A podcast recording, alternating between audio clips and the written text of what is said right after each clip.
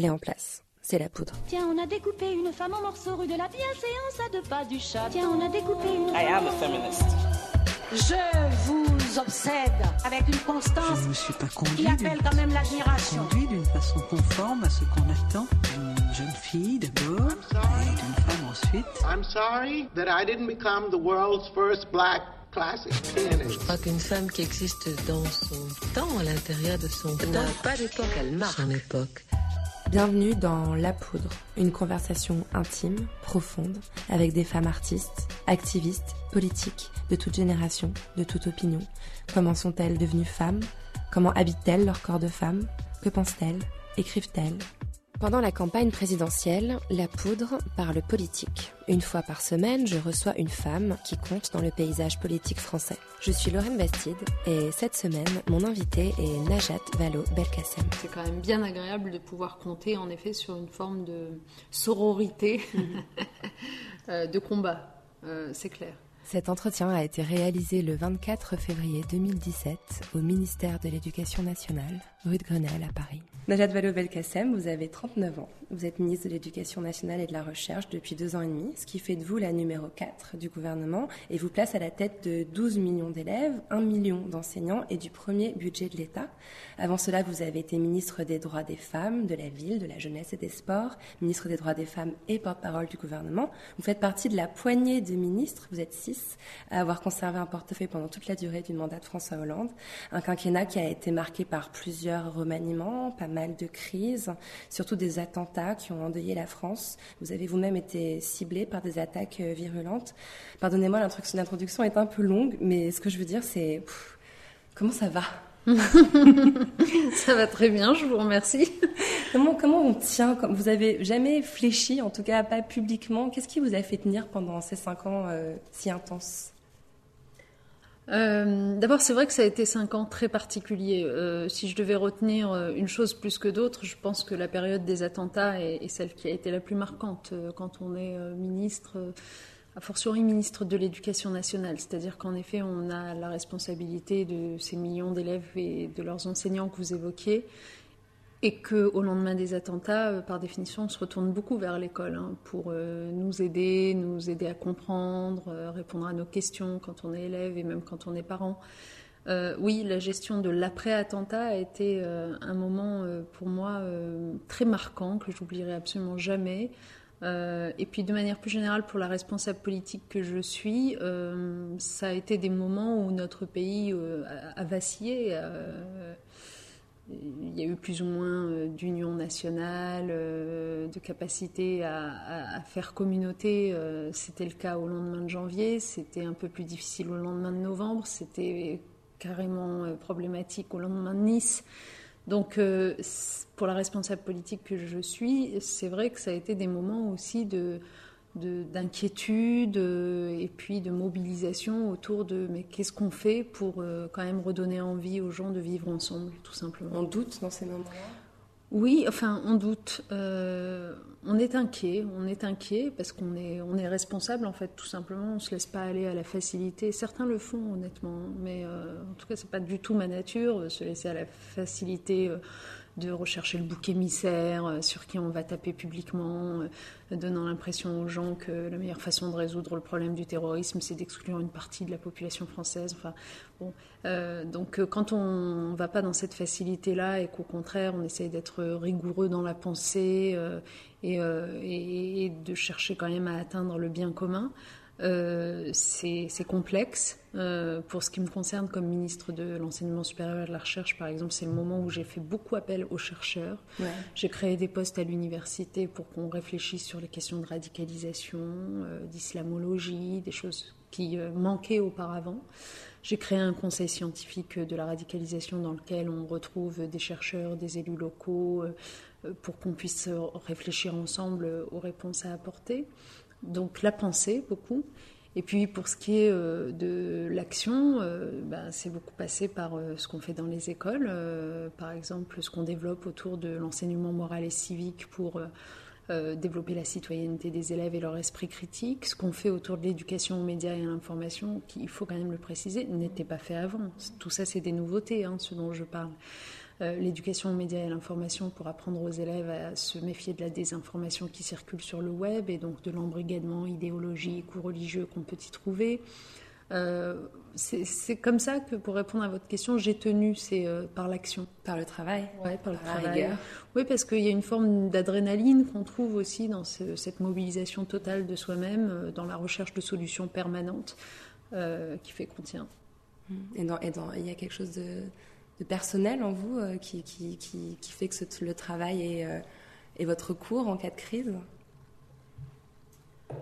Euh, en fait, moi, je ne me pose pas de questions sur euh, ce, cet aspect-là des choses, c'est-à-dire euh, est-ce qu'il ne faudrait pas que je me repose, est-ce qu'il ne faudrait pas que je consacre plus de temps à ma vie personnelle?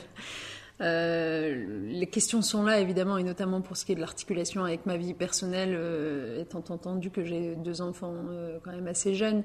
Mais je suis tellement consciente qu'être ministre, c'est une situation euh, exorbitante de droit commun euh, que je considère que euh, à une telle situation ben, répondent des solutions qui elles-mêmes sont exceptionnelles. Donc oui, portées par la fonction en fait. Oui, pendant le temps du ministère, en effet, je me suis résolue à ne pas vraiment avoir de week-end, ne pas vraiment pouvoir faire plein de choses que les gens qui ont le temps normal font.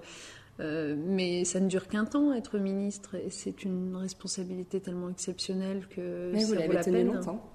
oui, c'est vrai, c'est vrai. J'en suis heureuse, honnêtement, parce que vous le rappeliez, euh, on est quelques-uns, mais pas très nombreux à être restés depuis 2012. Euh, moi, d'abord, j'en suis heureuse parce que ça m'a permis d'avoir des expériences très différentes. J'ai adoré le ministère des droits des femmes, sincèrement. Ça m'a profondément marqué. C'est des sujets sur lesquels je continuerai à, me mobiliser, à me battre euh, toute ma vie.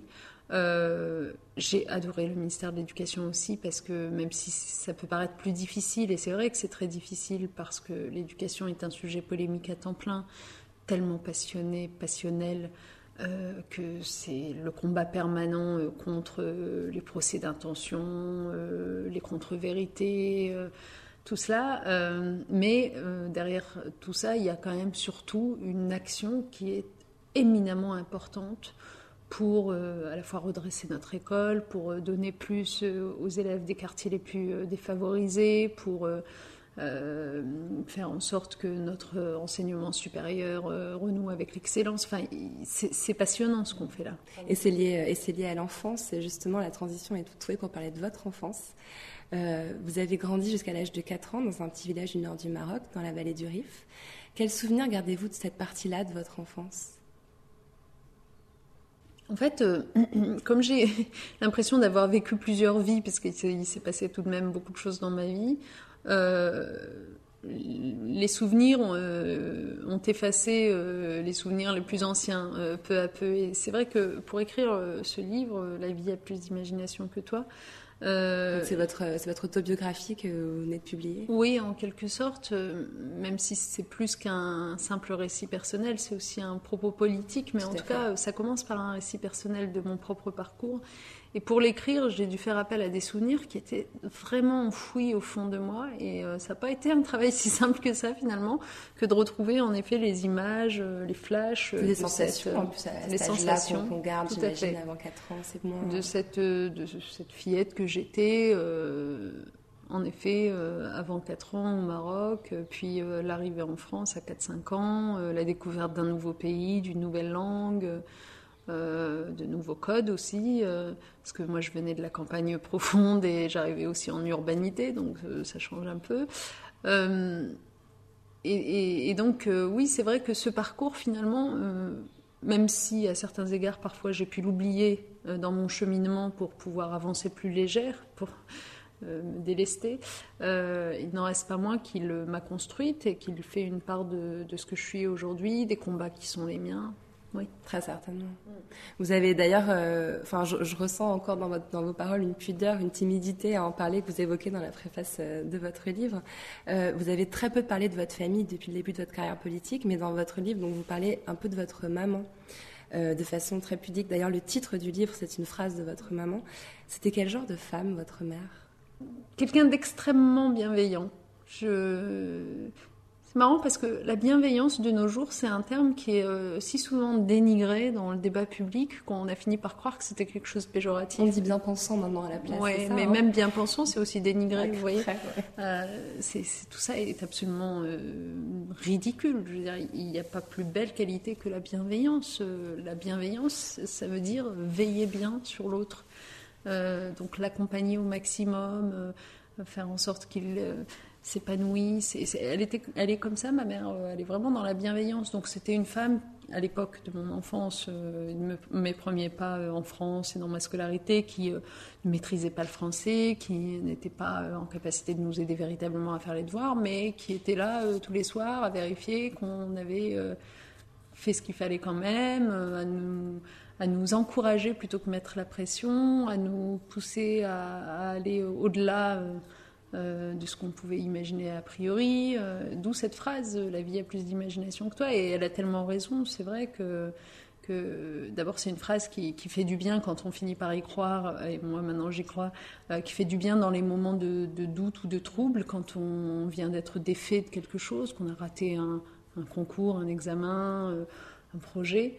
Ça fait du bien de savoir que nous, on se croit au fond du trou, mais non, euh, la vie a plus d'imagination et donc euh, on peut rebondir d'une façon qu'on n'a pas envisagée. Ça ouvre les possibles. Ça ouvre les possibles, exactement. Donc, euh, donc en fait, je considère qu'elle m'a ouvert les possibles et, et je lui en suis d'autant plus reconnaissante. euh, c'est vrai que je l'aime vraiment beaucoup.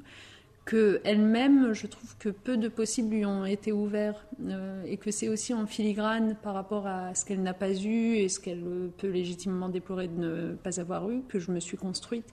Faire des études supérieures longues euh, parce qu'elle n'a pas eu accès à l'école, rechercher l'indépendance financière parce qu'elle ne l'a pas eu, euh, être féministe dans l'âme et, et rechercher l'égalité entre les hommes et les femmes parce que c'est pas l'expérience qu'elle a faite. Voilà. C'est vrai que ce qu'on lit euh, entre les lignes, euh, c'est un schéma familial euh, assez proche, disons, des rôles de genre contre lequel le féminisme essaye de se battre.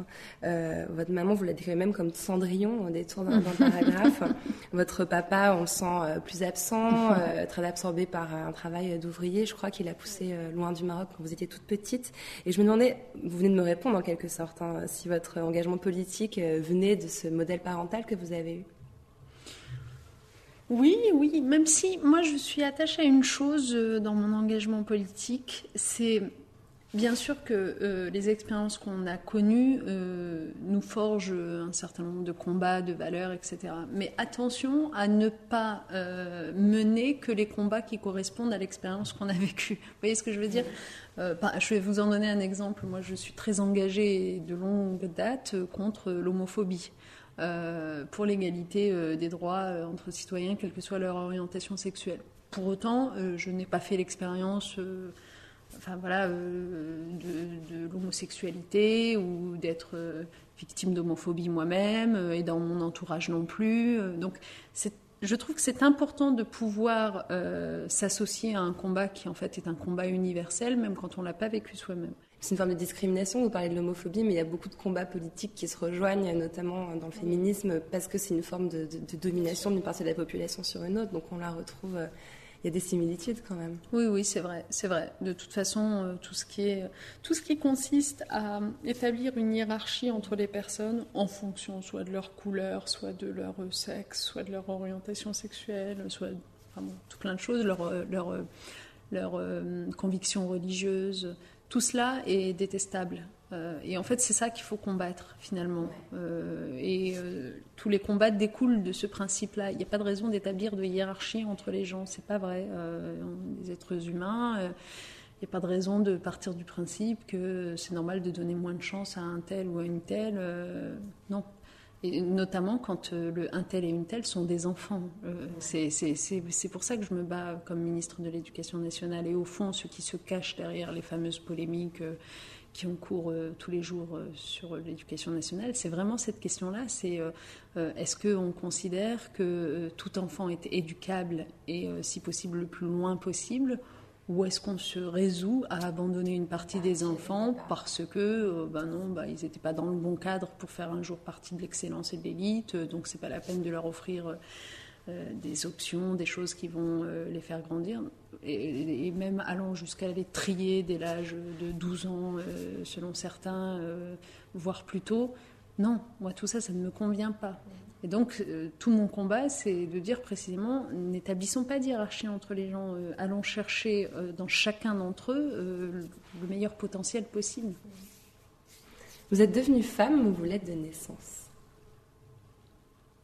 Je crois que je le suis de naissance dans le sens où euh, d'abord, moi, j'aime beaucoup la féminité. Euh, vous voyez, je suis, je suis contente d'être une femme, en fait. Je crois que ça m'ennuierait d'être un homme. Euh, je trouve que c'est quand même beaucoup plus marrant de compris de se poser des questions esthétiques, enfin voilà, de, changer de coupe de coiffure, de, coupe ou de coiffure, de, de, pouvoir s'habiller façon très variée, très colorée. Je n'aimerais pas. Je trouve que c'est plus grisâtre d'être un homme en fait. Ça, vous le sentiez déjà quand vous étiez petite fille? Ouais. Ouais. Ouais.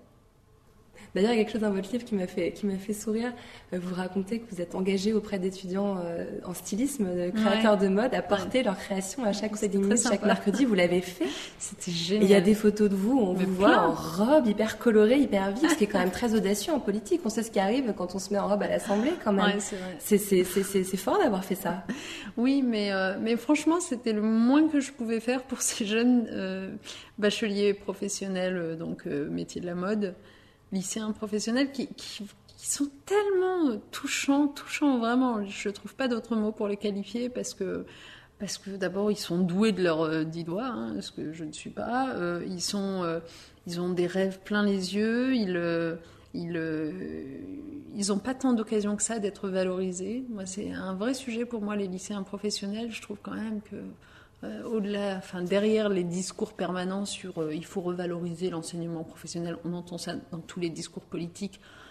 Allons creuser un petit peu et voir la réalité de ce qui se fait. Euh, non, honnêtement, il y a très peu de gens qui s'y intéressent suffisamment pour aller valoriser sur le long terme.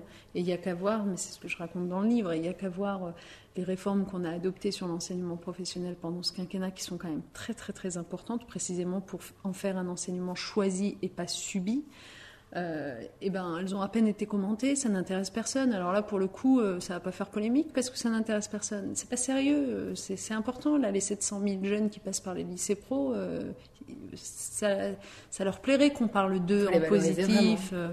Et donc voilà, donc cette anecdote de, de, porter leur tenue vestimentaire, moi, ça m'a fait en tout cas super plaisir. Et eux, je crois aussi, parce que du coup, je leur envoyais aussi les photos parce qu'il y avait tout le temps une cascade de photos qui étaient prises à la sortie de l'Elysée. Et euh, ça leur fait des souvenirs marrants. Quoi. puis vous étiez bien. non, mais c'est vrai. Souvent, les, les, femmes politiques, on les voit euh, adopter le tailleur pantalon noir ou gris pour faire le moins de vagues possible, j'imagine. Euh, vous avez eu le cran de le faire. Ouais. Enfin, j'ai aussi fait le tailleur pantalon noir ou gris. Oui, il y en a quelques-uns aussi. Mais quand même, vous avez plus de fantaisie dans, En, en fait, ce que j'ai remarqué, c'est que les jours où vous vous levez avec oui. pas trop l'envie et tout ça, pas envie de vous prendre la tête, vous allez chercher le noir et le gris. C'est vrai, c'est vrai, je connais. Moi, c'est jean et pull, mais c'est pareil. vous vous rappelez de votre adolescence, euh, de l'adolescente que vous étiez dans les quartiers nord d'Amiens, donc vous êtes installée euh, après votre arrivée en France avec votre famille? Alors, l'adolescente... Euh, J'étais quand même assez. Euh, enfin, on sortait pas beaucoup avec ma sœur aînée, euh, donc parce que dans la fratrie, donc on est sept enfants. J'ai ma sœur aînée qui me dépasse d'un peu plus d'un an, puis moi. Puis il y a tout un écart euh, de, sept ans. avant que viennent les autres. Et donc les autres, on, les a toujours appelés encore aujourd'hui les petits. Ils ont 30 ans, mais on les appelle les petits. mais donc en fait, on, on sortait pas beaucoup. Euh, même pas du tout en réalité. Notre sortie essentielle, c'était l'école. Euh, donc, euh, j'ai pas eu d'expérience euh, du style de celle que font aujourd'hui mes enfants, par exemple, qui consiste à aller très régulièrement chez leurs copains le week-end ou à les accueillir. Je me souviens pas de tout ça. et finalement, c'est pour ça que je suis revenue dans l'ouvrage sur, sur cette expérience du théâtre. Parce que pour moi, ça a vraiment été le moment, une espèce d'éclaircie où où il s'est joué beaucoup de choses, euh, à la fois euh, une espèce de petite confiance en soi qu'on prend parce qu'on monte sur scène, euh, que une aventure collective, Ouais, donc donc c'était ça qui, qui, me qui me portait beaucoup à ce moment-là, le théâtre. Et puis pour le reste, j'étais une grande lectrice, donc je passais infiniment de temps à la maison. Vous lisiez quoi? Vous vous rappelez de quelques romans qui vous ont habité à l'époque? Bah, adolescente, si on considère que c'est vers 11-12 ans, moi j'ai été très très très touchée par, euh, par un livre de, de Vasconcelos qui s'appelle Mon bel oranger. Je ne sais pas si vous le connaissez, mais, euh, mais à l'époque, il m'avait touché aux larmes. Euh, du coup, je, m'en souviens. On ne se souvient pas de tout ce qu'on a lu. C'était l'histoire d'un enfant pauvre, orphelin, je crois, qui vivait chez ses grands-parents et, et qui n'avait pour tout confident que l'oranger du jardin à qui il allait parler Bon, voilà, c'était visiblement assez triste. Euh, après, un peu plus tard, euh, dans les, les, romans qui m'ont marqué, il y a Belle du Seigneur, mais là, on est plutôt à l'âge de 15 ans. été marqué par Belle du Seigneur à 15 ans. c'est magnifique, hein. mais, mais marqué, moi, au point de l'avoir lu, je pense, cinq fois. C'est vrai. Sachant que c'est quand même un pavé. Oui, il fallait le faire. Je finissais par reconnaître des pages par cœur. Les, euh, les, les, les, les dialogues entre Ariane et Solal euh, notamment quand ils en viennent à se disputer. Je ne sais pas si vous vous en souvenez, vers la fin, quand ça tourne mal. Euh, je les connaissais par cœur, ils étaient tellement beaux. c'est drôle. Mais, euh, mais oui, mais cela étant, je lisais vraiment de tout, hein, pas forcément de la grande littérature, mais en fait, ce que je trouvais formidable dans, dans la lecture, c'est la dimension dépaysante, c'est qu'on pouvait s'inventer d'autres vies. En fait, c'était comme voyager, mais en restant chez soi. Donc, pas de rébellion, pas de crise d'adolescence, pas de moment de, de, révolte par rapport à. Non, à l'ordre établi et tout ça, non.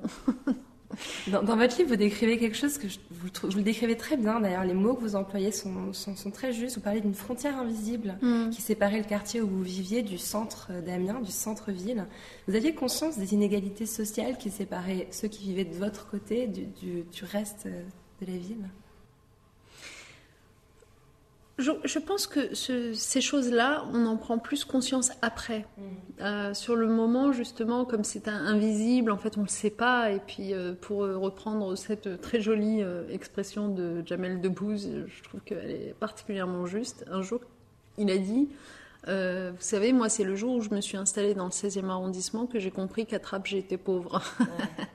et en fait, elle est très juste, cette expression, parce que c'est vrai, quand euh, vous vivez dans la pauvreté, etc., euh, vous euh, ne côtoyez que des gens qui vivent dans les mêmes conditions que vous. D'ailleurs, c'est, j'allais dire, c'est presque la caractéristique de la pauvreté, c'est de ne côtoyer que des gens euh, comme vous. Euh, et du coup, vous ne savez même pas qu'au-delà de telle frontière invisible ou pas, il y a un autre monde avec des privilèges, des voilà, des, des conforts, des facilités, etc. Ce qui est pas mal à la limite quand ça se passe comme ça, parce qu'au moins vous souffrez un peu moins. Ce que je trouve intéressant, c'est que de nos jours, euh, on est entré dans une autre ère euh, dans laquelle tout est transparent euh, par le biais d'Internet, des réseaux sociaux, de tout, la télé et tout ça. Ce qui fait que les gens pauvres, pour aller vite, ont beaucoup plus conscience de l'étalage de richesse d'à côté et, ça nourrit un ressentiment et une frustration à l'égard de la société tout entière qui est infiniment plus grande que ce qui existait, il me semble, 30 ans plus tôt quand j'étais enfant. Euh, mais c'est tout simplement parce qu'on n'en avait pas conscience. Vous avez été protégé aussi peut-être Parce que quand on a des parents qui sont engagés politiquement, qui peuvent nous sensibiliser à ces inégalités-là, vous, vous avez été assez préservé au fond de, ce genre de questionnement Oui, euh, oui, et puis c'est ce que je décris un peu Damien, mais c'est vrai que nous, au-delà du fait que, étant des filles, on n'avait on pas énormément d'occasions de sortie et tout ça, ou de permission de sortie, on était aussi dans un quartier où, euh, bon, voilà, euh, il fallait se protéger euh, en restant chez soi, quoi, parce que, parce que, parce que, parce que les, gamins qui traînaient dans la rue finissaient par y faire des choses pas bien, quoi. Donc, c'est vrai que finalement, la rigueur de mes parents, de mon père, plus exactement, ça nous a sans doute protégés, ça nous a maintenus à l'abri, ouais. Alors, votre parcours, c'est celui de l'excellence scolaire jusqu'au concours de Sciences Po euh, Paris, dont vous avez découvert l'existence toute seule comme une grande un jour à la bibliothèque au CDI, je crois. Euh, donc, vous réussissez.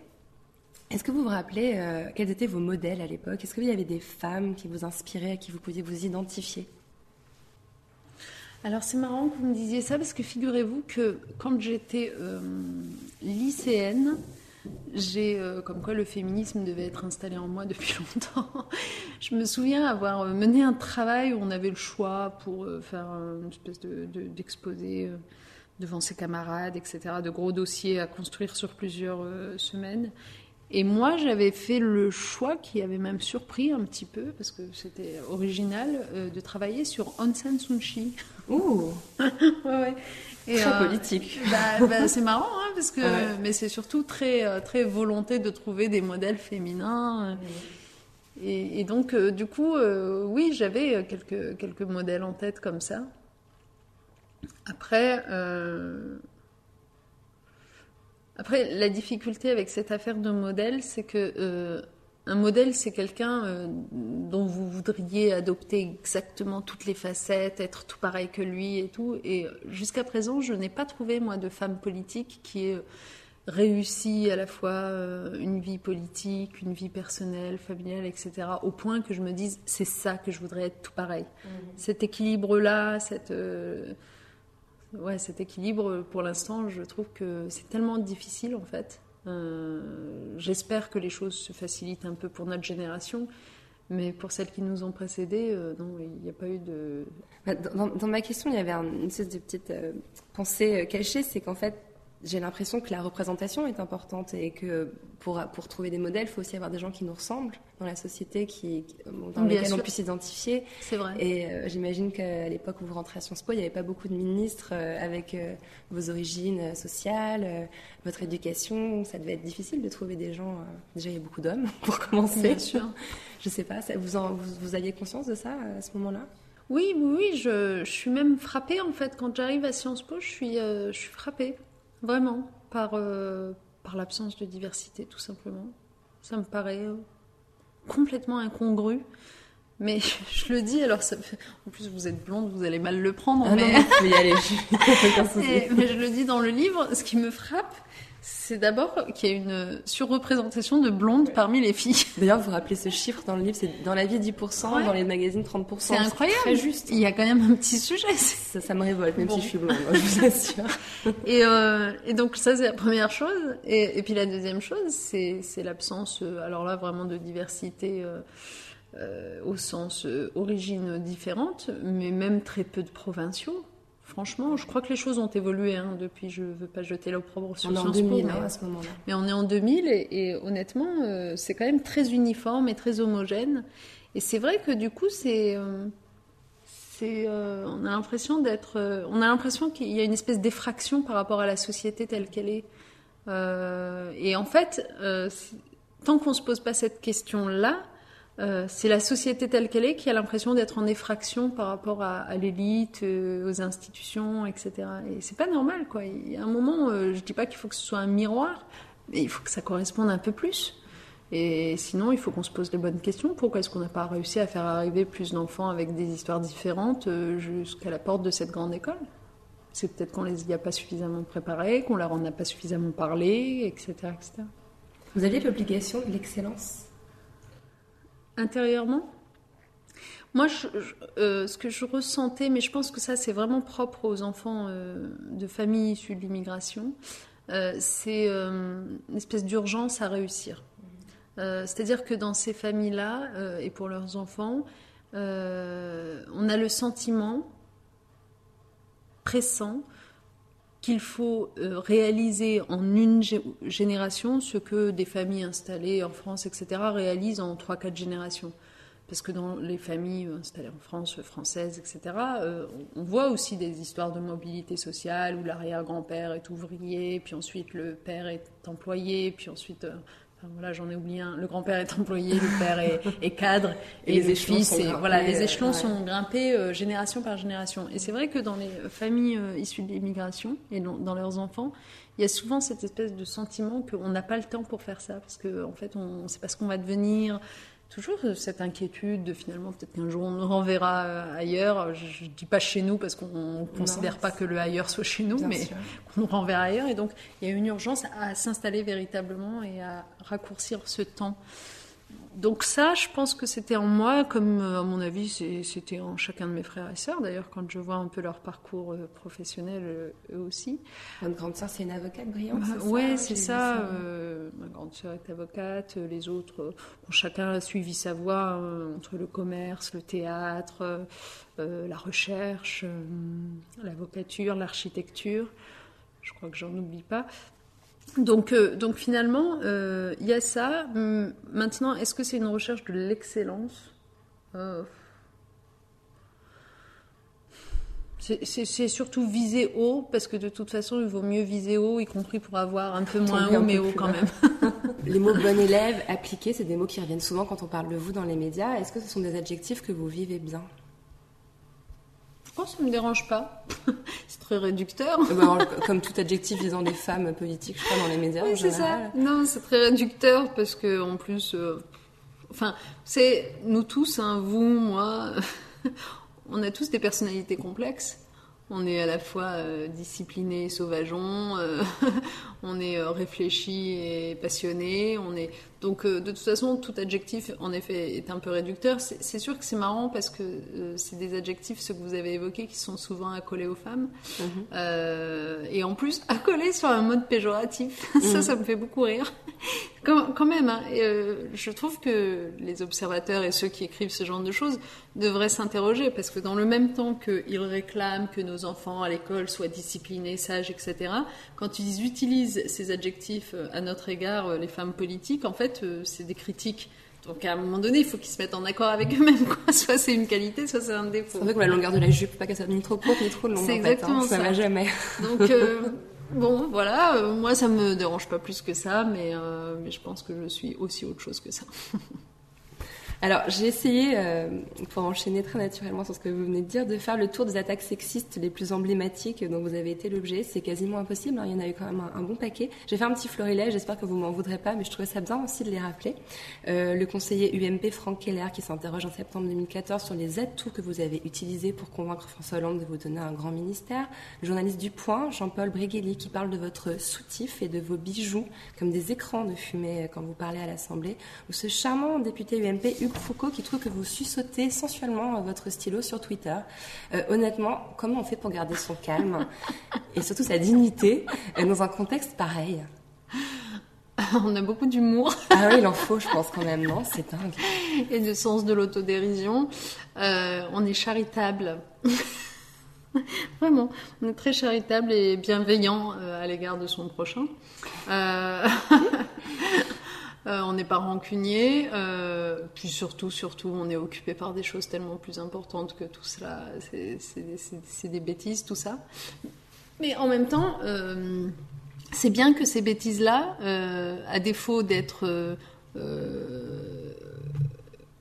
de recevoir à chaque fois réplique de la part de celle qui en est victime, c'est bien qu'elles soient notées par les observateurs. Euh, c'est un peu comme par exemple l'histoire de la robe de Cécile Duflot. Euh, je trouvais ça très bien que euh, Cécile Duflot ne fasse pas de réponse là-dessus. et dans mon souvenir, elle n'a pas, pas, créé une polémique autour de ce, ces sifflets, tout ça. En revanche, il était nécessaire, et j'avais pris part à cela à l'époque, que l'opinion publique dise son intolérance à l'égard de ce type de pratique. Mm. Et ça a été fait. Euh, sur les réseaux sociaux beaucoup, tant et si bien que les médias se sont sentis obligés d'embrayer. C'est très bien, comme que les réseaux sociaux, des fois, ça peut avoir du bon. Euh, et, ça, je trouvais que c'était bien parce que ça disait que notre niveau euh, d'intolérance à l'égard des attaques sexistes s'était élevé. Ça, c'est bien parce qu'il y a cinq ans, je vous assure que ce serait passé inaperçu. Passé, Vraiment. Donc, finalement, par rapport aux propos que vous me rappeliez, euh, je ne pense pas qu'il fallait que je réagisse outre mesure moi, parce que c'est leur donner euh, plus d'importance qu'ils n'en méritent, mais euh, c'est toujours bien quand d'autres réagissent, en fait, mm. pour leur faire comprendre que c'est pas possible. Mm. Vous avez aussi subi des attaques racistes extrêmement nombreuses. Est-ce qu'elles sont plus douloureuses? Que les sexistes? Mm-hmm. C'est un hiérarchie un peu bizarre que je vous demande de faire. Non, non, je comprends.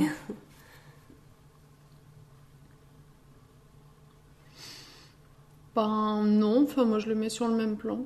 Je le mets sur le même plan. Euh, après, ça dépend de la nature des attaques racistes. Je veux dire, honnêtement, quand Christiane Taubira se fait traiter de singe, bon, là, on dépasse tous les radars possibles de la nullité crasse et de la gravité des propos. Donc euh, c'est sûr qu'à ce moment-là, en fait, quand on, on, est dans une déshumanisation, parce que c'est ça le sujet, quand on atteint une déshumanisation, euh, c'est pas seulement que c'est intolérable, c'est qu'il faut le condamner avec la plus grande force, euh, tolérance zéro, etc. Euh, après, euh, le reste, euh, j'allais dire, ça se vaut parce que vous savez, les attaques sexistes, c'est pas drôle non plus. Hein, mm. Quand on laisse penser en permanence que vous êtes passé par le canapé pour obtenir telle ou telle promotion, c'est quand même assez insupportable. Et c'est pas mieux que de laisser entendre en permanence, comme c'est souvent le cas me concernant, que j'aurais une double allégeance, euh, qu'en vérité je, je, voudrais faire passer les intérêts euh, de tel autre pays avant ceux de la France et que mon objectif non avoué c'est de détruire la civilisation française. en fait, tout est désagréable. Je ne ai pas relayé celle-là, vous remarquerez, parce que c'est tellement. Tout est désagréable. Ça émane aussi d'une sphère un peu, un peu différente aussi. Ouais, mais malheureusement, moi, ce que je constate, c'est que enfin vous le savez autant que moi, la, fachosphère a, vraiment euh, pris pied euh, sur le web et, dans la place. Et pour l'instant, c'est très difficile de la déloger. Mm. Elle est indélogeable. Mm. Euh, et, nous autres, enfin voilà, militants d'autres formations politiques, on a beau essayer d'organiser aussi du militantisme sur le web pour que n'y traîne pas uniquement cette parole horriblement noire, ça marche pas parce que en fait nos propres militants sont écœurés. Enfin, je veux dire, ça, ça vous pompe une énergie de lire tout ça, d'y répondre en permanence, de se faire insulter, etc. Donc du coup, ils désertent à leur tour. Et euh, finalement, le, web est quand même euh, aujourd'hui assailli par la fachosphère. Et euh, le problème, c'est que ça impacte. Hein. Il ne faut pas croire que ça ne parle que à ceux qui font déjà partie de la fachosphère. Quand un individu normalement constitué, mais, mais aux idées politiques pas encore forcément très arrêtées, etc., se balade sur le web et qu'il y trouve en permanence des choses qui passent pour de la vérité alors qu'elles n'en sont pas, il finit par être convaincu que c'est vrai. Moi, j'avais été frappée euh, un jour où j'étais dans les Landes, donc vous voyez vraiment alors, euh, en pleine campagne, euh, puis dans un sud-ouest qui est un sud-ouest extrêmement généreux, accueillant, c'est vraiment une région de France que j'adore. je déjeune avec des voisins, etc. Enfin bref, des amis des voisins et tout ça. Puis parmi eux, il y avait une dame d'un certain âge, mais qui visiblement allait quand même sur le web, très gentille avec moi et tout ça et tout ça. Puis à un moment donné, dans la discussion, elle me dit euh, non non moi je vous aime bien tout ça ce que vous faites. Par contre je comprends pas euh, pourquoi vous voulez imposer l'arabe euh, aux enfants de CP. je je comprends pas l'intérêt. Oh alors là franchement ça, ça, a acheté un froid. Je, lui dis mais je comprends pas où, est-ce que vous avez lu ça, où, où est-ce que vous avez lu ça c'est pas vrai. Elle me dit ah bon ah non, je l'ai vu écrit au moins 5-6 fois par euh, des relais différents, des, euh, les, les, lettres là euh, qu'on envoie par mailing list, les trucs, les machins, les, ouais, les newsletters, les, les, les, réseaux sociaux et tout ça. Et donc, oui, ça finit par impacter les gens. Hein. Donc, c'est quand même très très préoccupant. Ouais. Et je sais pas ce qu'il faut faire d'ailleurs, mais... Enfin si, en fait, je sais ce qu'il faut faire en tout cas pour les jeunes, Ouais. C'est une éducation aux médias et à l'information, c'est ce que j'évoquais tout à l'heure. Une information fiable, ce qui ne l'est pas. Mais pour les adultes, euh, voilà. Et les femmes alors? Votre, premier job politique, euh, c'est en 2002 comme assistante parlementaire de Béatrice Marr, une ancienne chef de cabinet de François Mitterrand. Un de vos premiers grands rôles euh, sur la scène nationale, c'est celui de porte-parole de Ségolène Royal pendant la campagne présidentielle de 2007. Est-ce que la solidarité féminine a joué un rôle dans votre carrière? Euh, oui, à certains égards. C'est-à-dire que euh, je l'ai bien vu par exemple sur les combats menés euh, aux droits des femmes. c'est quand même bien agréable de pouvoir compter en effet sur une forme de sororité de combat. c'est clair. Euh, moins à d'autres égards. C'est-à-dire que euh, on est encore malheureusement dans euh, une situation où certaines femmes, une fois arrivées tout là-haut au sommet, euh, se dépêchent de faire tomber l'échelle euh, pour éviter que d'autres la prennent à leur tour. Ferme bien la porte derrière toi. non, franchement, ça existe aussi, il faut le dire, parce que sinon on n'est pas honnête. Euh, et, et, donc ce, ce, ce réflexe-là, il continue à fonctionner, mais moi je me dis qu'il continuera à fonctionner tant qu'on sera des exceptions en fait au sommet et qu'il faut vraiment dépasser au moins le, au moins le, le, le seuil de 30% pour euh, être naturellement euh, dans notre élément et donc ne plus se poser de questions comme euh, ce qui fait ma valeur, c'est ma rareté. Donc s'il y a trop de femmes autour de moi, j'aurai moins de valeur, blablabla. Bla, bla, bla, enfin, mm, mais, mais c'est une réalité. Mm. Alors, il y a un épisode en particulier dont j'aimerais parler avec vous, vous l'avez un peu évoqué, euh, c'est l'un de vos derniers chantiers comme ministre des droits des femmes, les fameux ABCD égalité. Alors, leur ambition était somme toute bien modeste, hein, si je me trompe pas, c'était de casser les stéréotypes de genre faisant rage à l'école, euh, de promouvoir une meilleure orientation pour les jeunes filles, euh, notamment qui sont souvent orientées vers des filières bien précises, par exemple le soin à la personne. moi, j'ai surtout le souvenir des violences, des réactions à l'époque, et je me demande comment vous le comprenez aujourd'hui. Est-ce que la France n'était pas prête à entendre que les hommes et les femmes sont, égaux? Mais euh, la réponse est dans votre question et même dans l'étonnement que vous manifestez. Mais la réponse est là, c'est-à-dire que, en fait, euh, moi aussi été surprise. Moi aussi été surprise, mais euh, oui, des choses qui nous paraissaient évidentes. Il faut progresser dans le sens d'une meilleure égalité femmes-hommes. Euh, soudain sont apparues pas si évidentes que ça euh, pour euh, des gens qui ont utilisé des méthodes absolument exécrables de, manipulation, de mensonges permanents, de diffamation pour jeter l'opprobre sur ce programme des ABCD qui, franchement, c'est simplement une mallette avec des outils pour que les enseignantes et les enseignants à l'école primaire expliquent aux filles et aux garçons que oui, euh, quand on est une fille, on peut faire pompier, quand on est un garçon, on peut travailler dans une crèche, enfin des choses comme ça. Hein. C'était vraiment extrêmement dangereux pour la civilisation. Euh, c'est de l'idéologie même, on vous l'a dit carrément. Et donc voilà, ces personnes euh, qui ne voulaient pas de tout ça euh, ont utilisé le mensonge, sont allées raconter à des parents d'élèves que en fait ce qu'on allait apprendre à leurs enfants, c'était qu'ils pouvaient changer de sexe s'ils le voulaient ou d'orientation sexuelle, etc. Donc évidemment, il y a une espèce d'hystérie collective qui s'est mise en route à ce moment-là avec des responsables politiques qui ont joué les irresponsables, qui ont euh, jeté de l'huile sur le feu. Euh, je vous rappelle quand même que l'un d'entre eux est allé jusqu'à venir sur un plateau télé avec un livre pour enfants et à dire mais vous vous rendez compte ce qu'il y a écrit dans ce livre pour enfants c'est scandaleux etc euh, comme s'il voulait brûler en place publique des livres pour enfants donc du coup l'opprobre a même été jeté au-delà des ABCD de l'égalité sur l'ensemble de la littérature jeunesse on s'est retrouvé dans certaines municipalités FN euh, à avoir euh, des maires qui faisaient la chasse euh, à certains ouvrages jeunesse dans les bibliothèques municipales. Mais quelle horreur Rien que de vous re-raconter tout cela, franchement, j'en ai la nausée, vraiment. Et tout ça parce que il y avait une espèce d'alliance étrange entre des intégristes parce que c'était ça, des mhm. intégristes qui, au nom de la religion, ne voulaient pas qu'on remette en cause euh, les fondamentaux de la hiérarchie entre les sexes. Euh, euh, des gens qui, après avoir perdu le combat contre le mariage pour tous, se cherchaient une nouvelle raison d'être, c'est la manif pour tous, et donc ont trouvé la théorie du genre comme nouveau cheval de bataille. Ah, des fous, quoi. Donc, euh, c'est tout ce magma qui a réussi à créer cette, euh, cette hystérie. Et moi, je la regrette profondément. Et en plus, euh, franchement, on a été un peu la risée du monde, du monde sur ces sujets. Mais après, lorsqu'il a été décidé de, ben, forcément de passer à autre chose, parce qu'il fallait quand même calmer aussi cette hystérie, quoi qu'on en pense, euh, ce qui a été mis en place, c'est-à-dire euh, un plan d'égalité filles-garçons qui passait par la formation des enseignants euh, dans les écoles supérieures du professorat sur ces questions de détection des stéréotypes, etc.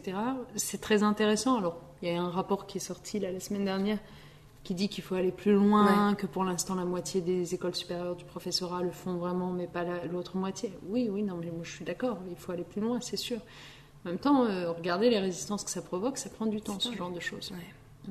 Alors il y a un autre épisode un peu douloureux euh, dont j'ai envie de vous parler, c'est la sombre affaire euh, du Burkini. Euh, à l'époque, vous êtes opposé à Emmanuel Valls assez frontalement sur l'épisode. Est-ce que les images de cette femme qu'on a chassée d'une plage parce qu'elle portait un foulard sur la tête, chassée Manu Militari, vous ont choqué? Comme elles ont choqué beaucoup de féministes en France bah, À l'époque, clairement, enfin, moi je déteste l'instrumentalisation de ces sujets-là. Et vraiment, je, veux le redire ici parce que parce qu'il faut, faut être juste avec les gens. C'est pas tant à Manuel Valls que je me suis opposée à ce moment-là. C'est euh, c'est à ces mères qui, alors qu'ils n'avaient jamais vu un burkini sur leur plage, adoptaient des arrêtés anti-burkini. On voyait euh, la tournure que ça allait prendre, ça allait devenir euh, le nouvel euh, outil de stigmatisation de population, qu'elle porte ou qu'elle porte pas le burkini, parce que potentiellement elle pourrait porter le burkini. Et c'est ça qui m'a profondément déplu. Et puis par ailleurs, c'est quand même, même j'allais dire juridiquement, quand on s'intéresse un peu à nos libertés fondamentales, c'est quand même une sacrée question que de se dire dans l'espace public, hein, une plage c'est un espace public. Hein, euh, jusqu'où on accepte que vous couvriez ou que vous vous découvriez. Enfin, je veux dire, c'est. A euh, contrario, on pourrait faire aussi euh, le même exercice sur est-ce qu'on a le droit d'être seins nu ou pas et, adopter des législations pour dire bah non, pas sur ma plage. Enfin non quoi. D'ailleurs, le Conseil d'État a, rejeté ces décrets, il les a déclarés ouais, ouais, constitutionnels. Pour cette hein, raison-là, pour cette raison parce que parce qu'ils allaient trop loin dans l'atteinte aux libertés fondamentales. Donc il y a quand même toute une frange de, de, de, la gauche euh, qui, au nom de la laïcité, euh, s'engouffre dans, dans, ce genre de, comportement, de, vision de la femme. Oui, mais, euh, oui, mais faire attention à ça. Mm. Faire attention. moi, ce que, je, ce que je demande sur ce sujet, soyons clairs, hein, c'est absolument pas de la complaisance avec telle ou telle population. Non, moi je veux juste que les mêmes règles soient appliquées avec toutes les populations, tous les individus. Moi je crois très fort à la laïcité parce que, euh, parce que je la comprends. Enfin, en tout cas, euh, il suffit de lire la loi de 1905 pour la comprendre. Donc beaucoup des gens qui la dévoient aujourd'hui et qui l'instrumentalisent visiblement ne l'ont pas lu ou font exprès de ne pas la comprendre. Mais la, loi de 1905 et la laïcité, c'est euh, une loi de protection. C'est la garantie que vous et moi, seront traités de la même façon par les pouvoirs publics et par les services publics, quelle que soit notre conviction ou absence de conviction. Que euh, vous n'aurez pas plus droit à l'école parce que vous êtes catholique et moi musulmane, que je n'aurai pas plus droit à être soignée euh, parce que je suis musulmane et vous catholique, etc. C'est quand même majeur. La laïcité, c'est d'abord une règle qui s'impose au pouvoir public. C'est une règle de neutralité à l'égard des citoyens. Et c'est ce qui protège les citoyens qui savent qu'ils seront pareillement traités. Euh, et euh, du coup, euh, dans quel interstice faut-il aller se faufiler? Avec quelle mauvaise intention faut-il y aller pour en venir à dire mais non, en fait, il faut empêcher tel individu de s'habiller de telle ou telle façon dans l'espace public. Mais ça n'a rien à voir. De quoi on parle? C'est pas l'espace public qui doit être neutre. C'est les services publics. C'est voilà, vous voyez la, bah différence. En fait, ce dévoiement. Super que vous la rappeliez. mais ce dévoiement, euh, ce qui est terrible, c'est que ça fait des années qu'il dure dans le débat public. Euh, et ce faisant, euh, il a fini par donner l'impression à des tas de gamins, et à leur famille d'ailleurs, que la laïcité, en fait, c'était un, un, truc dirigé contre l'islam. En fait, c'est politique, là, là-haut, quand ils nous parlent de la laïcité, en fait, ils veulent nous faire violence pour ce qu'on est, nos cultures, nos racines, nos familles, etc. Et c'est à partir de ce moment-là que sont arrivés les incidents dans les écoles, d'élèves qui euh, ne veulent pas respecter la laïcité, etc. Mais parce qu'ils la vivent comme une violence et que, euh, en effet, dès qu'ils allument la télé, euh, c'est de ça qu'on leur parle. Donc il y a eu tout un travail à faire depuis 2012 de pédagogie de la laïcité pour aller l'expliquer dans les écoles. Charte de la laïcité, journée de la laïcité le 9 décembre, avec des projets qui sont construits avec les enseignants, avec les familles et tout ça. Et franchement, ça fait du bien en fait. de ce point de vue-là, je vous assure, euh, je sais bien que les médias font pas souvent ce travail, c'est pas faute de les y inviter, mais, mais franchement, se balader dans les écoles, c'est prendre conscience qu'aujourd'hui, en 2017, sur la question de la laïcité, on est quand même mieux qu'en 2012. Hein. Euh, c'est quand même plus apaisé parce qu'il y a un travail de pédagogie qui a été fait. Et ma crainte, C'est que là encore, tout vienne à s'arrêter ou à revenir à l'instrumentalisation permanente. Mhm. D'ailleurs, ça nous, ça nous amène directement à la question que je voulais vous poser ensuite. Vous avez affronté récemment euh, Marine Le Pen dans l'émission politique. Euh, moi, personnellement, euh, d'ailleurs, elle en use de plus en plus récemment l'argument des droits des femmes pour nourrir le sentiment islamophobe en France. comment on lutte contre ça quand on est féministe, en fait, quand on, quand on a une idée un peu plus précise de ce que c'est que le droit des femmes euh, d'abord, je pense que il y a une hygiène du débat public à avoir avec euh, Marine Le Pen qui consiste euh, à ne jamais prendre pour argent comptant ce qu'elle raconte. Parce qu'elle se dit féministe. Non, mais c'est la base, quoi. Je veux dire, pas... Mais c'est d'ailleurs, puisque vous parliez du débat que j'avais avec elle, c'est c'est ce qui rend très délicat l'exercice de débat euh, télévisuel avec elle. C'est mm. qu'en fait, elle raconte n'importe quoi mm. euh, à chaque fois qu'elle ouvre la bouche. Mais c'est terrifiant. Mm. Euh, et, du coup, moi, je vois bien, j'ai eu des commentaires juste après ce débat, y compris d'amis. Bon, beaucoup me disant formidable, c'est bien d'y être allée très offensive, etc. Mais certains me disant mais tu l'as coupé sans arrêt, tu, euh, tu as été très agressif. Ah, c'était important. Vous disiez, vous mentez. Mais vous mentez. Vous asseignez à chaque mensonge, vous mentez. mais c'était important que vous le disiez. moi, je, moi, je trouve que c'était important. Mais, mais c'est intéressant de voir qu'y compris parmi mes amis, il y a des gens qui aient mal vécu cette espèce de. Et je leur ai répondu. J'aurais répondu, mais c'est parce qu'en fait, vous ne savez pas comment aller quand elle débat. Moi, je, pardon, hein, j'ai préparé ce débat, donc je l'ai regardé débattre. Et donc, je sais parfaitement ce qu'elle fait. Elle se lance dans des tunnels interminables où elle dit 12 mensonges d'affilée. Et en fait, si vous la laissez parler et que vous ne l'interrompez qu'au 11e mensonge, les Français qui ont écouté pensent que les 10 précédents étaient des vérités. Voilà comment ça se passe. Elle ne répond jamais à vos questions sur aucun sujet, elle nous voit machin, hein, elle est... Bon bref. Et donc j'en reviens à comment débattre avec elle et cette hygiène du débat. Il faut jamais prendre pour argent comptant ce qu'elle raconte. C'est pas parce qu'elle dit qu'elle est féministe qu'elle l'est. En quoi elle est féministe? En 2012, elle proposait euh, comment elle appelait ça, euh, un revenu parental ou je sais pas quoi pour euh, maintenir les femmes euh, à la maison. en 2012, elle parlait des IVG de confort.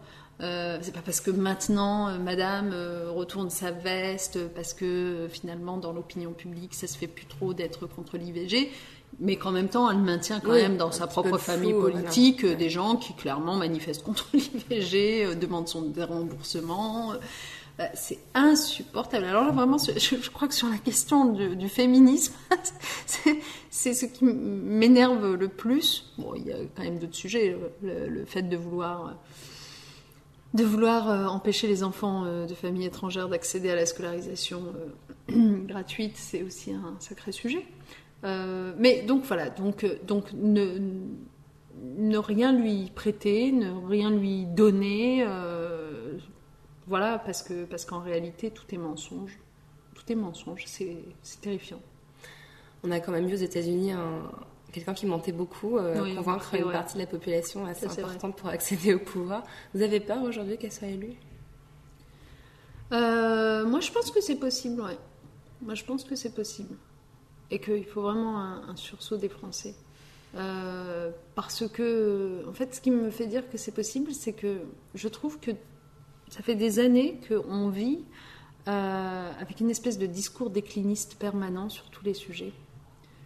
Y compris, y compris on l'a vu pendant ce quinquennat, alors que honnêtement, ce quinquennat, quand même, a été un quinquennat d'efforts, de reconstruction de plein de choses. Je pense à l'éducation, mais il y a plein d'autres sujets, euh, santé, etc. Et bien malgré tout, quand vous allumiez votre télé, quand vous lisiez la presse, quand vous écoutiez globalement les commentaires, on était toujours sur le mode euh, c'est une catastrophe, notre école euh, est euh, très fondue, notre hôpital public ne fonctionne plus, notre économie, regardez, comparez-la avec les économies voisines, on va encore plus mal que les autres par rapport à l'Allemagne, blablabla.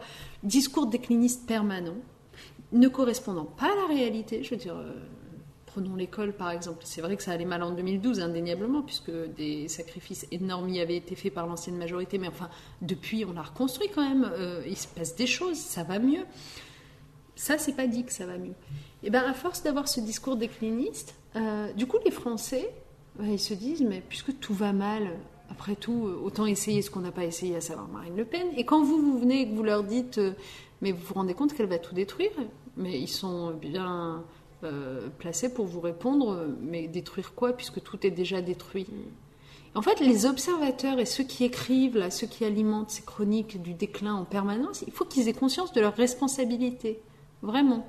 Parce que c'est eux qui, finalement, installent euh, cette espèce de terreau sur lequel prospère le euh, aquabonisme et le essayons autre chose, quoi qu'il nous en coûte. Je suis un peu déprimée là. Non, je suis désolée. J'aurais hein. aimé que vous me disiez mais non, jamais. Non, je suis désolée, mais moi, je, franchement, je. Après, après, comme euh, j'aime beaucoup ce pays euh, et je pense que les Français ont des ressources euh, insoupçonnées, euh, je pense que toujours possible d'avoir ce sursaut. Euh, mais ce qui est pénible, c'est que quand même, vous voyez, par rapport à 2002, où euh, Jean-Marie Le Pen est arrivé au premier tour, euh, il y est arrivé par surprise au premier tour. Ouais. La différence cette fois-ci, c'est que ça fait des mois qu'on sait que Marine Le Pen sera euh, au second tour. Et puis dans les projections, elle est à 40, alors qu'à l'époque, Jacques Chirac avait fait 80%. C'était Ouais. hors de question qu'il dépassait les 20% au, Ouais. au second tour. Et j'ai l'impression qu'il y a une espèce d'apathie générale, alors que ça fait des mois que l'on sait qu'on, enfin voilà, qu'on Une cette résignation. situation.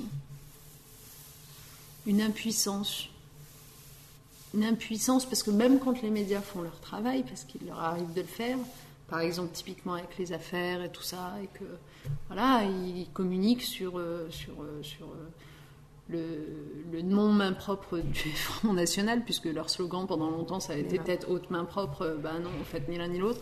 Euh, même quand les médias communiquent là-dessus, euh, on a l'impression que ça produit rien derrière, que ça dissuade pas les gens de leur faire confiance ou de voter pour eux. Bon, euh, donc c'est impuissance, apathie, impuissance. Vous ferez quoi, vous, si elle passe? Bon, moi de toute façon, moi je me battrai quoi qu'il en soit, mais je me battrai aussi si la droite passe. moi je suis candidate aux législatives, euh, je voudrais Ouais. être euh, députée euh, et, euh, et je me prépare à exercer un mandat si je suis élue, hein, c'est pas encore fait, mais euh, à exercer un mandat, euh, si c'est un mandat d'opposition, qui sera un mandat de résistance. Ouais. Mais vraiment, De mais résistance. acharné, acharné. C'est-à-dire que en fait, euh, le fait d'avoir vécu toute l'expérience qu'on se rappelle depuis tout à l'heure, d'avoir été l'objet moi-même d'un certain nombre quand même d'attaques, de dénigrements, etc. En même temps, ça m'a bien préparé à être à l'offensive là. Ce sera un, un mandat de résistance acharnée et je ne les lâcherai pas sur tous les sujets qui me tiennent à cœur et puis euh, je ferai euh, le maximum possible pour empêcher euh, le détricotage social. Donc mo- moi aussi je saurai attirer l'attention de l'opinion publique sur les sujets qu'il faut à ce moment-là. Et Là, ça va mieux. Non mais c'est vrai et je pense que tous les parlementaires, Ouais. si on devait être dans l'opposition, devront être dans cet état d'esprit. hein. Ouais. Parce que parce que ce sera pas une alternance gentil-gentil. Moi, c'est- cette, cette angoisse que vous avez réveillée en moi, mais qui est déjà bien présente, hein, rassurez-vous, euh, elle m'envoie à mes enfants.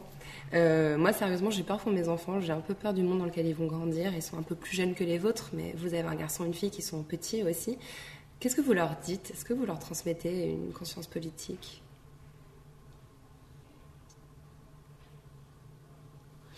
Euh, je- je- J'essaie de pas trop parler de politique avec mes enfants parce que, en fait, je savoure le fait d'avoir pu être ministre avec des enfants en bas âge. Parce que je pense que ça doit être vraiment, vraiment difficile d'être ministre avec des enfants euh, adolescents, euh, vous voyez.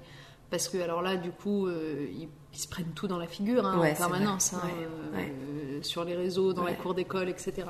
Alors que j'ai eu une chance incroyable qui est que j'ai commencé à être ministre en 2012, ils avaient 3-4 ans. Là, je termine, ils ont 9 ans. Ils vont commencer Euh, à avoir un portable 8 ans. maintenant. Ils ont 8 ans, oui, exactement. Je, je- Ouais. Pour l'instant, je leur ai pas autorisé euh, tout ce qui est accès à Internet, etc. Euh, et donc, du coup, ils sont un peu quand même passés à côté, parce que vous imaginez, enfin, Ouais. je veux dire, ça m'est arrivé une fois euh, qu'ils ne passent pas à côté de ça. Et ça m'a, franchement, ça m'a détruite intérieurement, sincèrement. C'est une fois où mon fils est tombé, alors c'est c'est de ma faute parce que j'avais laissé le, le magazine traîner, euh, est tombé sur un exemplaire de Valeurs Actuelles, euh, sur lequel je figurais en photo euh, en couverture, avec marqué Comment elle élève nos enfants dans la haine de la France. Bon, Valeurs Actuelles, sympathique. temps, voilà. Et donc je vois mon petit garçon, en plus très émotif et tout ça, tellement chou, qui euh, vient me voir dans le salon où j'étais avec euh, ce magazine à la main et qui me dit Maman, avec une voix tremblotante, donc il sentait quand même euh, qu'il y avait quelque chose qui n'était pas normal, il me dit Maman, pourquoi, euh, pourquoi ils disent que tu élèves euh, nos enfants dans la haine de la France? Oh non, c'est horrible, honnêtement ça. Et Et là, en une fraction de seconde, je me suis dit, oh mon Dieu, comment je réagis, comment je réagis?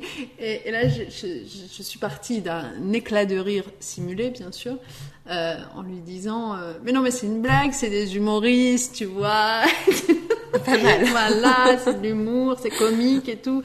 Ah d'accord. Mais je vais le garder, hein. vas-y, va jouer, je vais le garder. Mais ça m'a tellement énervé intérieurement, vous n'imaginez pas. En fait, c'est ça, euh, finalement, les attaques, quand il y a que moi, c'est pas grave parce qu'on se carapace. Mais là, quand ça touche les petits. Donc, pour revenir à votre question, la politique, du coup, j'essaie d'éviter de leur en parler beaucoup, mais en fait, ils me font rire parce qu'ils ont quand même compris des trucs et tout. Alors, du coup, ils ont bien compris que leur maman euh, était de gauche. Euh, alors, alors des fois, ils me sortent des espèces de théorèmes sur la gauche, la droite. Ça me fait trop rire. Genre, euh, j'ai partagé mon goûter parce que moi aussi, je suis de gauche, ah, maman. Choses comme ça, mais c'est tellement chaud. Donc, voilà. Donc j'espère que j'espère que je les dégoûterai pas de la politique parce qu'il y a souvent ce genre de réaction dans les dans les enfants, euh, une espèce de mise à distance de ce que faisaient les parents, mais là pour l'instant ça va. Alors ça mène directement à la question, euh, ma question suivante qui est un petit peu bizarre, mais c'est un rituel dans l'émission. je la pose à toutes les femmes que je reçois. Comment vous entendez-vous avec votre utérus? Oula Elle peut surprendre. euh... Qu'est-ce que vous attendez comme réponse là-dessus? Bah, En fait, j'attends pas de réponse. J'obtiens des réponses qui sont toujours assez, euh, assez diverses. Mais, mais dans mon esprit, c'était. J'ai l'impression que l'utérus des femmes, en fait, c'est vraiment ce qui pose problème systématiquement. Si on est mère, euh, ça, ça va pas. Si on n'est pas mère, ça va pas non plus. Euh, c'est l'organe qui nous renvoie en permanence à notre à notre fonction reproductive en fait. Ah euh, voilà, on peut être apaisé hein, avec, euh, avec lui. Non, je suis apaisée, j'aimerais bien qu'il m'offre la possibilité d'être mère à nouveau. Ah, c'est J'aimerais bien, ouais.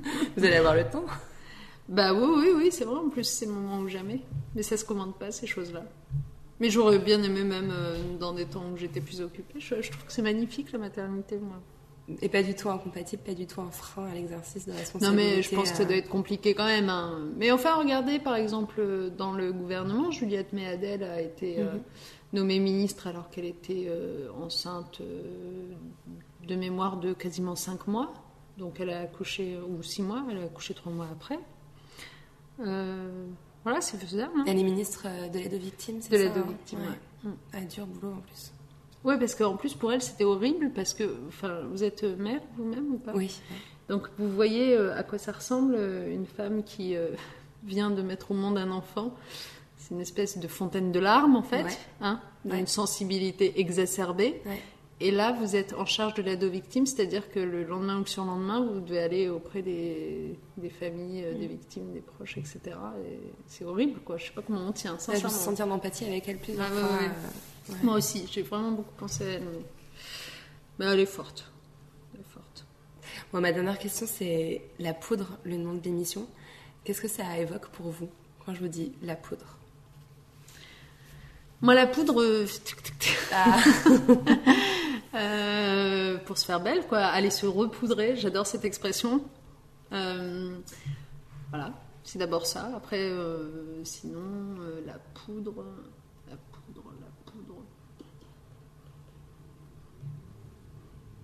Les explosifs, des choses comme ça. C'est ça que c'est censé évoquer bah, Vous avez évoqué les deux extrêmes que ça peut, que ça peut évoquer. Moi, plutôt alors la beauté. Mais vous avez commencé par le blush. C'est mieux. Merci à Najat Vallaud-Belkacem d'être venue faire parler la poudre avec moi. Si vous avez aimé l'émission, le mieux c'est de nous le dire avec des étoiles, 5 de préférence, sur iTunes. Vous pouvez aussi nous rejoindre sur les réseaux sociaux Twitter et Instagram où nous partageons toutes les recommandations culturelles de nos invités. N'oubliez pas de vous inscrire à notre fabuleuse newsletter sur notre site nouvellesécoutes.fr et cliquez sur La Poudre. La Poudre est une émission produite par Nouvelles Écoutes. Elle est réalisée par Aurore Meyer-Mailleux avec Zisla Tortello, assistante de production, et Zaki Halal pour le mixage. Retrouvez toutes nos émissions sur nouvellesécoutes.fr.